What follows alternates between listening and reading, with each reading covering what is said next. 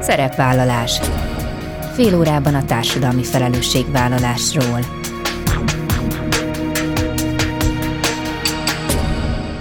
Jó napot kívánok! Bíró Bori köszönti Önöket. Adásainkban hétről hétre példákat hozunk arra, hogy egy-egy cég vagy intézmény, netán magánszemély, milyen formában, milyen eszközökkel járul hozzá anyagi gondok, társadalmi problémák orvoslásához, az életminőség javításához, a fenntartható fejlődéshez. Így módon is kifejezve, hogy felelősséget érez azért a környezetért, amelyben él és dolgozik. 2022 végén mérte fel a magyar vállalatok felkészültségét az ESG bevezetésére az Effekteam és a Comlab-ESG Core cégcsoport. Az első átfogó hazai ESG kutatás során arra keresték a választ, hogy milyen a cégek hozzáállása a témához, milyen kihívásokkal szembesülnek, illetve hol tartanak a keretrendszer bevezetésében. Környezeti részről az energiahatékonyság, társadalmi területen a munkavállalói jólét, a vállalat irányításban pedig az etikai standardok bizonyultak a legfontosabb tényezőknek. Dr. Schillinger Attila, az ESG téma avatott szakértője számol be a részletekről. Évente 800 új szívbeteg gyerek születik Magyarországon, akiknek jelentős része élethosszig tartó szoros kontrollt, folyamatos gondozást igényel. A vele született anomáliákon túl szerzett szívbetegségek is jelentős számban jelennek meg gyermekkorban. A Szív-Kör Egyesület 2020-ban alakult azzal a céllal, hogy összefogja és széles körben képviselje a szívbeteg gyerekeket és családjaikat. Legfőbb küldetésük egy aktív támogató közösség megteremtése, valamint egy hiteles információs fórum felépítése. Az Egyesület tavaly rendezte meg első családi rendezvényét, a Szív-Kör Fesztivált, melyet idén nyáron egy újabb nagyszabású esemény, a Szív-Kör Olimpia követ. Vendégem Simó Kanóra, a Szív-Kör Egyesület motorja és a Gottsegen György Országos Kardiovaszkuláris Intézet gyermekszívközpont vezető pszichológusa. Ezek a mai témáink, tartsanak velünk! Év elején éppen csak ilyen pillanat felvétel jelleggel villantottuk fel annak a 2022 végén készült kutatásnak a legfontosabb megállapításait, amely a hazai vállalatok körében mérte fel az ESG-vel kapcsolatos terveket és irányokat. Most azonban elkészült a részletes összefoglaló anyag, és a kutatás eredményeit egy picit tovább gondolva ismét meghívtam dr. Schillinger Attilát, a téma avatott szakértőjét, az ESG Core Kft. Alapítóját, a Comlab Kft. Vezető tanácsadóját. Jó napot kívánok! Jó napot, üdvözlöm a kedves hallgatókat! Röviden ismét mutassuk be az ESG fogalmát, ezt ugyan megtettük évelején, és tisztáztuk azt is, hogy a hazai köznyelvben magyarosan fogjuk használni, tehát ESG-ként utalunk rá. Mit akar ez a három betű? Az ESG valóban egy mozaik szó, három angol szónak a rövidítése, az Environmental, Social and Governance, tehát a környezeti, társadalmi és vállalatirányítási tényezők messzemenő figyelembevételéről szól a vállalatok vezetésében, az üzlet vitelében. Gyakorlatilag egy olyan új rendszer, egy olyan új megközelítés vagy módszer, ami elvezethet oda, hogy a vállalatok fenntarthatóan működjenek, legalábbis jóval fenntarthatóbban, mint jelenleg, és valahol a földünk és a bolygónk biztosította kereteken belül mind erőforrásilag, mind pedig energiailag egy olyan keretrendszeren belül működjenek, ami fenntartható, és ami tovább tudja vinni a fejlődésünket, akár vállalati értelemben, akár emberi és társadalmi értelemben.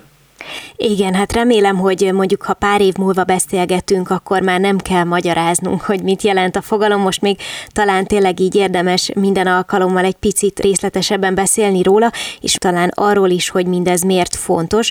Most leginkább, még inkább kötelezettség jelleggel, ugye az Európai Uniónak lesz egy rendelete, ami majd előírja a fenntarthatósági teljesítményeknek a részletes jelentését, és aztán ezt fokozatosan fogják majd évről évre bővítve a kört, hogy kiket érint, bevezetni, de ez az alapja most még jelenleg, tehát most még inkább a kötelezettség oldalról szoktuk közelíteni a témát, ugye?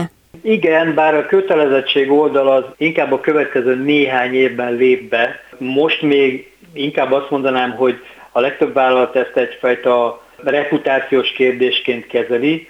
Azok, akik hozzáfogtak már az ESG-vel való foglalkozáshoz, adott esetben a jelentéstételhez, azok legtöbbnyire olyan nagyvállalatok, akik nemzetközi tőkepiacokon, a tőzsdéken, nyitott formában, részvénykereskedésben vesznek részt, és nekik nagyon fontos, hogy olyan befektetőket vagy befektetéseket tudjanak vonzani, akiknek már ez az újfajta megközelítés lényeges, és a nagy befektetők közül is sok ilyen van. Tehát most még inkább ez egyfajta ajánlás, tehát most még kezdeti lépések vannak csak, néhány éven belül viszont már, és most megjelentek már azok az Európai Uniós rendeletek, amiket kötelezővé fogják tenni. A kutatás, amiről beszélünk, ha jól tudom, akkor az első átfogó hazai ESG kutatás volt, és ugye itt elsősorban arra keresték a választ, hogy milyen a cégek hozzáállása a témához, milyen kihívásokkal szembesülnek, és hogy hol tartanak a keretrendszer bevezetésében.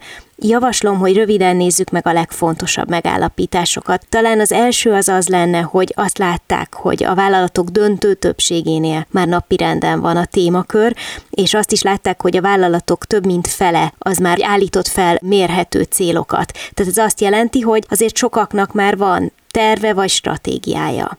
Így van, a többség, mondhatnám, hogy 10 vállalatból 9 a válaszadók közül már foglalkozik az ESG-vel valamilyen szinten. Az biztos, hogy látszik az eredményekből, hogy tudomásul veszik azt a vállalatok, és tudatosan alakítják, hogy ez nem egy kozmetikai, hanem egy genetikai kérdés. Tehát itt nem arról van szó, hogy a vállalat valamiféle újfajta felelős mázzal vonja be a működését, és azt megpróbálja eladni a piacoknak, hanem valóban mélyreható változások kellenek ahhoz, hogy a vállalat ne csak a pénzügyi eredményeire koncentrálva a részvényesek érdekeit szem előtt tartva működjön, hanem a többi érintettjének, így a munkavállalóknak, a beszállítóknak, a fogyasztóinak az érdekeit is figyelembe véve egy újfajta modellben működjön, az ESG végül is erről szól. Tehát inkább azt mondanám, hogy ez egy genetikai változás, a vállalatoknak a DNS-ét kell megváltoztatni, és azt mutatta a kutatásunk is, hogy itt mélyreható változások indultak el a vállalatok működésében. Ezt mondhatjuk, hogy jó hír, hogyha azt nézzük, hogy az ESG-n belül mik a hangsúlyos területek, úgy tudom, hogy erre is rákérdeztek, a környezeti részről, a társadalmi részről és az irányítási részről is szeretném kérni, hogy emelje ki azt a néhány területet, ami leginkább jellemző.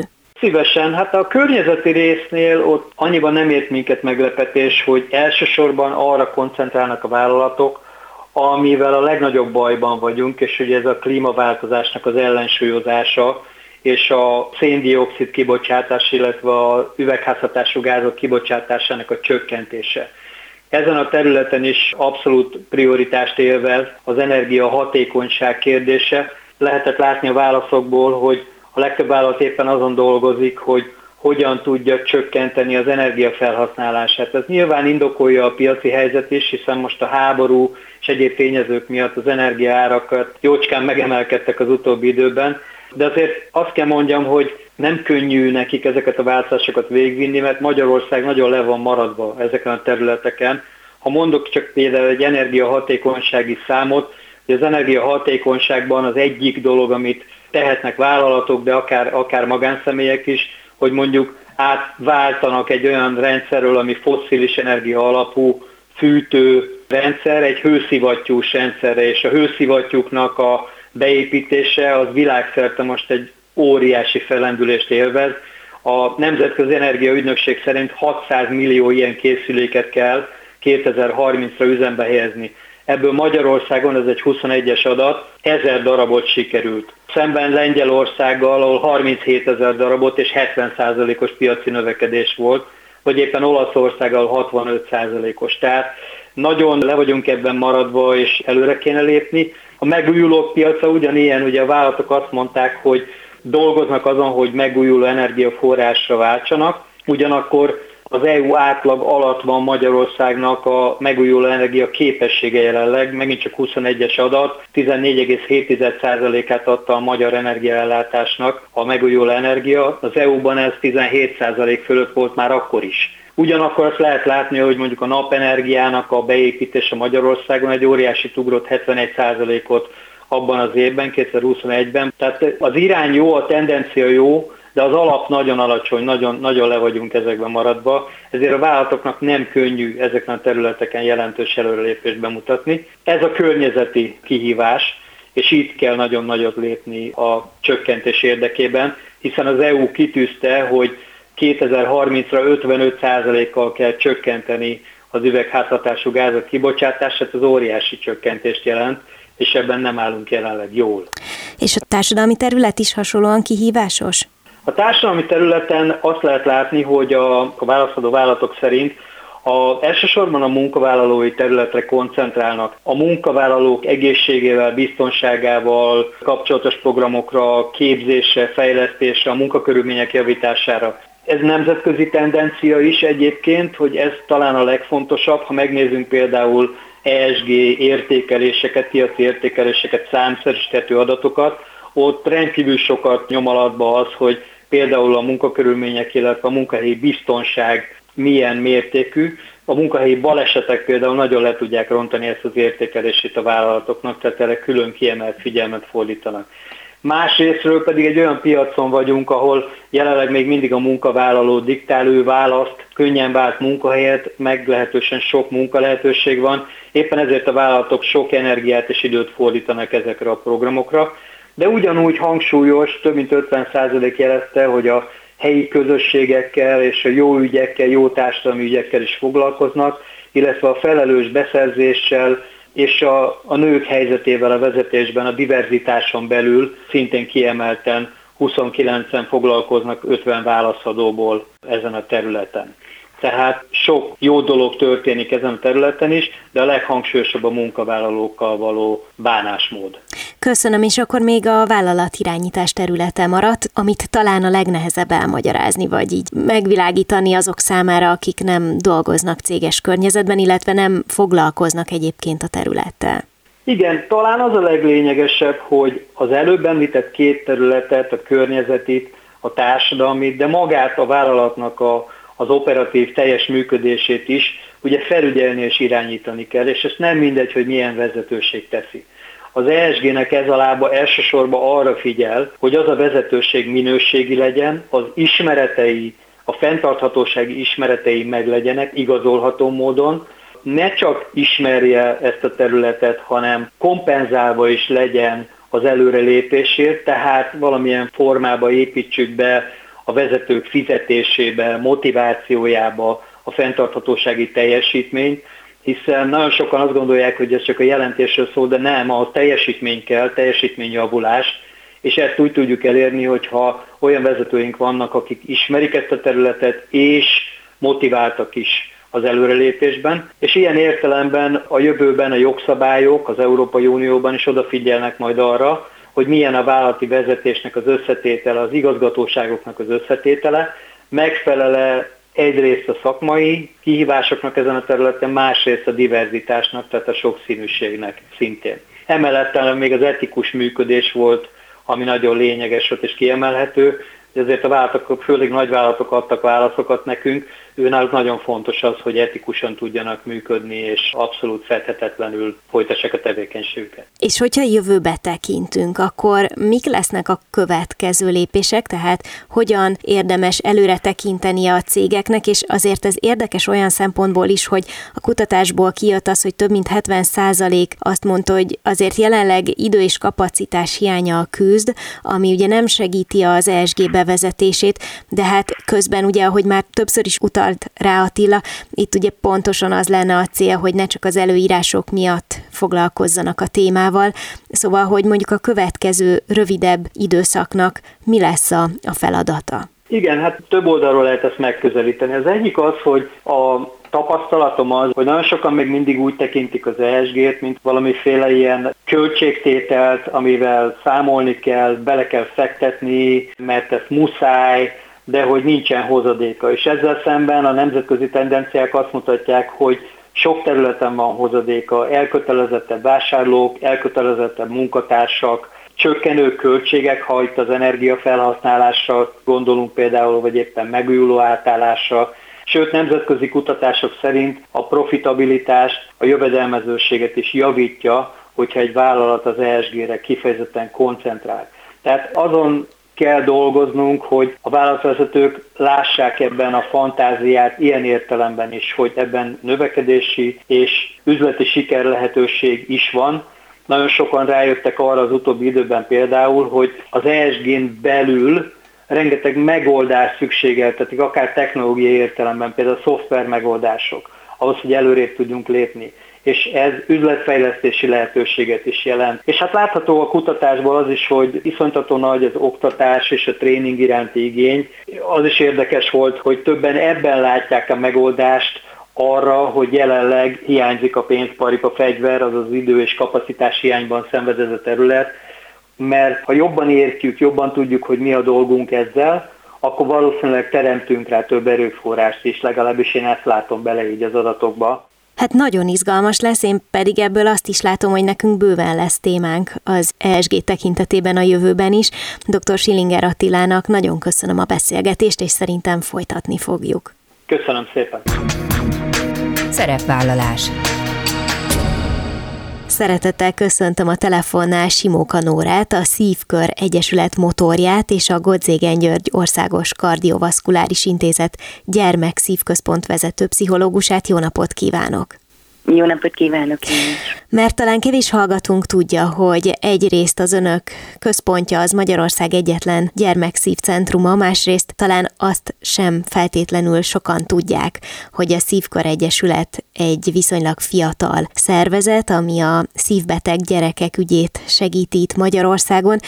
Szóval én azt javasolnám, hogy induljunk el onnan, hogy mióta működnek, és mi az, ami abszolút arra hívta önöket, hogy egy ilyen szervezetet létrehozzanak. Lehet azt mondani, hogy korábban nem volt az önökéhez hasonló szervezet? Szív-Kör Egyesület 19-ben kezdte meg a szerveződését, 2020-ban lett bejegyzett szervezet, amikor sajnos a Covid is beköszöntött, és ezzel a személyes találkozások lehetősége az elején a nullára csökkent. Ez az Egyesület egyfajta pillérként szolgál a gyermekszívközpontnak. A szülőket hivatott támogatni, hogyha fogalmazhatunk úgy, hogy a gyermekszívközpont gyógyítja a gyermekeket. A szívbeteg gyermekek védelmében alapítvány támogatja mindenféle eszközökkel, programokkal, berendezésekkel, akkor a Szív-Kör Egyesület pedig a szülőket támogatja, és a sorstás közösséget hivatott kiépíteni elsősorban, másik szempontból pedig az információ átadását, tehát az egészségértés feltételeinek megteremtését tűzi ki célul, és mind a kettőben egyelőre nagyon jól működik, vagy hát egyre jobban működik. Azt talán nem lehet elmondani, hogy elsőként lehetne egy ilyen betegegyesületről beszélni, mi is azért nagyon sokat tanultunk, képződtünk, kutakodtunk más betegcsoportokat képviselő egyesületek irányában. A szívbeteg gyermekek oldaláról, mint szülői egyesület viszont valóban egyedülálló. A sorstárs közösség szót használta, ez azt jelenti, hogy az egyik legnagyobb kihívás, amellyel a szívbeteg gyerekek és a családjaik szembenéznek, az annak a támogató közösségnek, vagy annak a belső körnek a hiánya, ahol meg tudják egymással osztani mindazt, amit átélnek? Így van, tulajdonképpen ez ennek az egésznek a lényege. Ugye gyermekünkkel kórházba vagy egészségügybe kerülni, az minden esetben krízis helyzet, ugye a családnak nagyon új és nagyon nehéz helyzetekkel kell megbirkózni, és erre a krízisre így érzelmi szempontból az a jellemző, hogy lehullanak az érzelmi védőfalak, az önvédő mechanizmusok azok nagyon nehezen működnek, és ilyenkor bizony segítséghez kell folyamodnunk, segítséget kell kérnünk, és ki lenne jobb segítség ebben egy ilyen nehéz folyamatban, mint az, aki már azt átélte, tudja, hogy mit rejtenek azok a folyosók, melyik emeleten mire érdemes figyelni, milyen praktikák vannak azzal kapcsolatban, hogy a gyermekem gyógyulását segítsem, de egyáltalán, hogyha érzelmi szempontból nézünk rá, az, hogy nem vagyunk egyedül, és ennek a mindennapos megtapasztalása az egy fantasztikus jó érzés tud lenni, és nagyon sokat tud segíteni. Egyrészt megharcolni magával a krízis helyzettel, másrészt esetleg abból némi kontrollt átvenni, hatékonyan megküzdeni vele, a gyermekünket jól segíteni. Hány gyerek vagy család érintett Magyarországon, és mondjuk talán, ami még ennél is fontosabb, hogy hogyan élnek ezek a gyerekek és a családok, hiszen én úgy tudom, hogy a szívbetegség, ha bár most a gyógyítás vagy gyógyulás szót használta, de valamennyire elkíséri az embert egész életén át. Átlagosan évente 800 szívbeteg gyermek születik. Egyébként a Szív-Kör Egyesületben több mint 1000 vannak már azok a szülők, akiknek a gyermeke szívbetegségben érintett. Az életminősége ezeknek a gyerekeknek azért természetesen attól is függ, hogy milyen súlyosságú diagnózissal kell megküzdjenek, a beavatkozás előtt állnak-e, vagy éppen már utána, esetleg vár-e még rájuk beavatkozás, hogy a műtét után kell az életvitelükbe valami olyan dolgot állandóvá tenni, aminek a használatát meg kell tanulni, mondjuk, hogyha vérhigítást kell alkalmazniuk, vagy bármiféle beültetett készülékkel kell megbarátkozniuk. Az biztos, hogy nem ér véget a szívbetegséggel való munka, vagy a vele való együttélés a beavatkozás után a kórháznak a kijáratánál. Egyrészt ugye az állandó kontrollok, amik mindig a gyermekszívközponthoz kötik a családot. Másrészt pedig, hogyha ehhez a közösséghez tartoznak, amit ugye szívkörként emlegetünk most, de azért egy tágabb és szűkebb szempontból is létező közösség ez. Hogyha ebből a szempontból tekintünk az életminőségre, az életvitelre, akkor ez nagyon sokat tud adni, hogy azok a kapcsolatok, amik a kórházban kialakultak, azok fennmaradhatnak, az a tudás, amire a kórházban a szülő szert tett, az utána hasznosítható, visszajelezhetnek akár a Szív-Kör Facebook csoportjában, akár a honlapon, mindenféle közös projektekbe is szoktunk csapni a szülőkkel, ami például a sajátos nevelési igényű gyerekekkel való sajátosságokat mutatja be a kórházon belül, vagy a testvérek szerepéről sokat szoktunk beszélni. Ugyanakkor ugyanolyan fontos például a kórházban töltött idő, az bizony az iskolai kimenetelre, vagy az iskolai jelenlétre is hatással tud lenni, hogyha ez a bentartózkodás például elhúzódik, vagy a gyermeknek a kórházból való hazatérés után még hosszú ideig nem ajánlott a közösségbe való visszamenetel, visszatérés, akkor további feladatokat is ad a szívbetegséggel élés. Hál' Istennek azért a kórházban a legtöbb terület lefedett, tehát van kórházpedagógus, szociális munkás, pszichológus, gyógytornász csapat, sorolhatnám, hogy mi minden területen kaphatnak a szülők segítséget. Igen, teljesen egyértelmű abból, amit eddig említett, hogy talán tényleg az, hogy egy szülő tud hova kapaszkodni, hogy van egy kör, aki megtartja vagy segíti, hogy van egy háló, ami a nehéz helyzetekben tovább lendíti, az borzasztó sokat számíthat, és hát talán ennek a közösségnek egy eleme, hogyha jól tudom, akkor nem kevesebbet álmodtak, mint tavaly egy saját fesztivált, idén pedig szerveznek egy olimpiát, és kérdezném, hogy ezek a nagyobb lélegzetvételű programok, ezek miért fontosak, és itt a sportra azért helyezném egy picit a hangsúlyt, mert azt gondolom, hogy az talán egy különösen érzékeny téma lehet a szívbetegek tekintetében. Így van, ennek az évnek azt a célt adtuk, hogy erről a témáról egy kicsit intenzívebben beszéljünk, a szívbetegség és a sport, a szívbetegség és a mozgás kapcsolatáról. A tavaly első ízben megrendezett Szív-Kör Fesztiválon tapasztaltuk, amit előre is gondoltunk, hogy együtt töltött napnak mekkora hatása lesz a közösségre. Fantasztikus délután volt, ahol a gyermekszívközpont találkozhattak ugye azokkal a gyerekekkel, családokkal, akik nálunk gyógyulnak, ugyanígy a családoknak megélni ezt az együttlétet, a sorstársakkal és az őket gyógyítókkal nagyon szívmelengető élmény volt. Ez volt ugye a Szív-Körnek az eredeti kitűzött célja, hogy a személyes találkozók mentén jól létet okozzon a családoknak. Ezt tudtuk most ebben az évben a mozgás és a szívbetegség kapcsolatában egy kicsit specializálni, vagy egy kicsit más szemszögbe helyezni. Azzal szeretnénk foglalkozni, hogy eloszlassuk azt a tévhitet, hogyha valaki szívbeteg, akkor nem sportolhat. Ez nagyon fontos.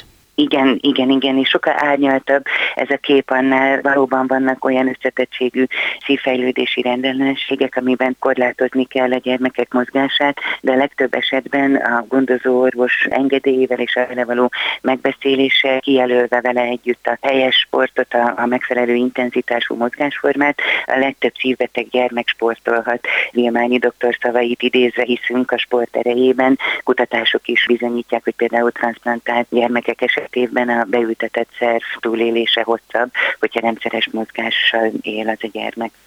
És hát itt ezen az olimpián, ha jól tudom, akkor a gyermekszívközpontnak az orvosai és az ápolói is beállnak majd sportolni, ami azért egy elég erős üzenet. Reméljük, igen, hogy így lesz, több ígéretet kaptam már a kollégáktól, hogy jönnek és felszínjenek. Hát egyébként, ahogyan teljesen általában a megméretés az ér izgalomai, úgy nekünk is oda bent, úgyhogy nyugozóként, kollégaként is egyébként egy fantasztikus élmény, hogy az ember körbenéz a társak között bármelyik emeleten, és mindenhol vannak olyan lányok, olyan kollégák, akik azt mondják, hogy csak szólj, hogy miben kell segíteni, és ott leszek, és utána még el is mondják, hogy mennyire jól érezték magukat. Ők, akik egész nap székeket pakoltak, a gyerekek után futkostak, és mindenben segítettek, aztán másnap beálltak mondjuk a műtőbe, vagy a gyermek mellé az ápolásba, szóval tényleg fantasztikus élmény mindezt végignézni.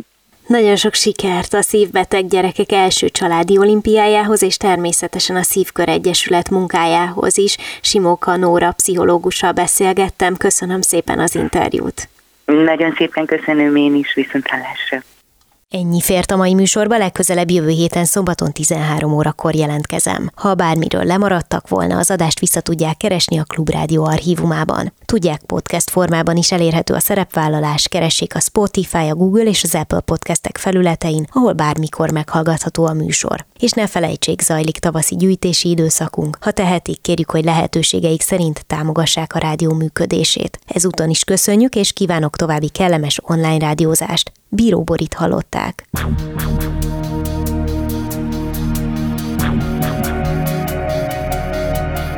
A Szerepvállalás című műsorunkat hallották.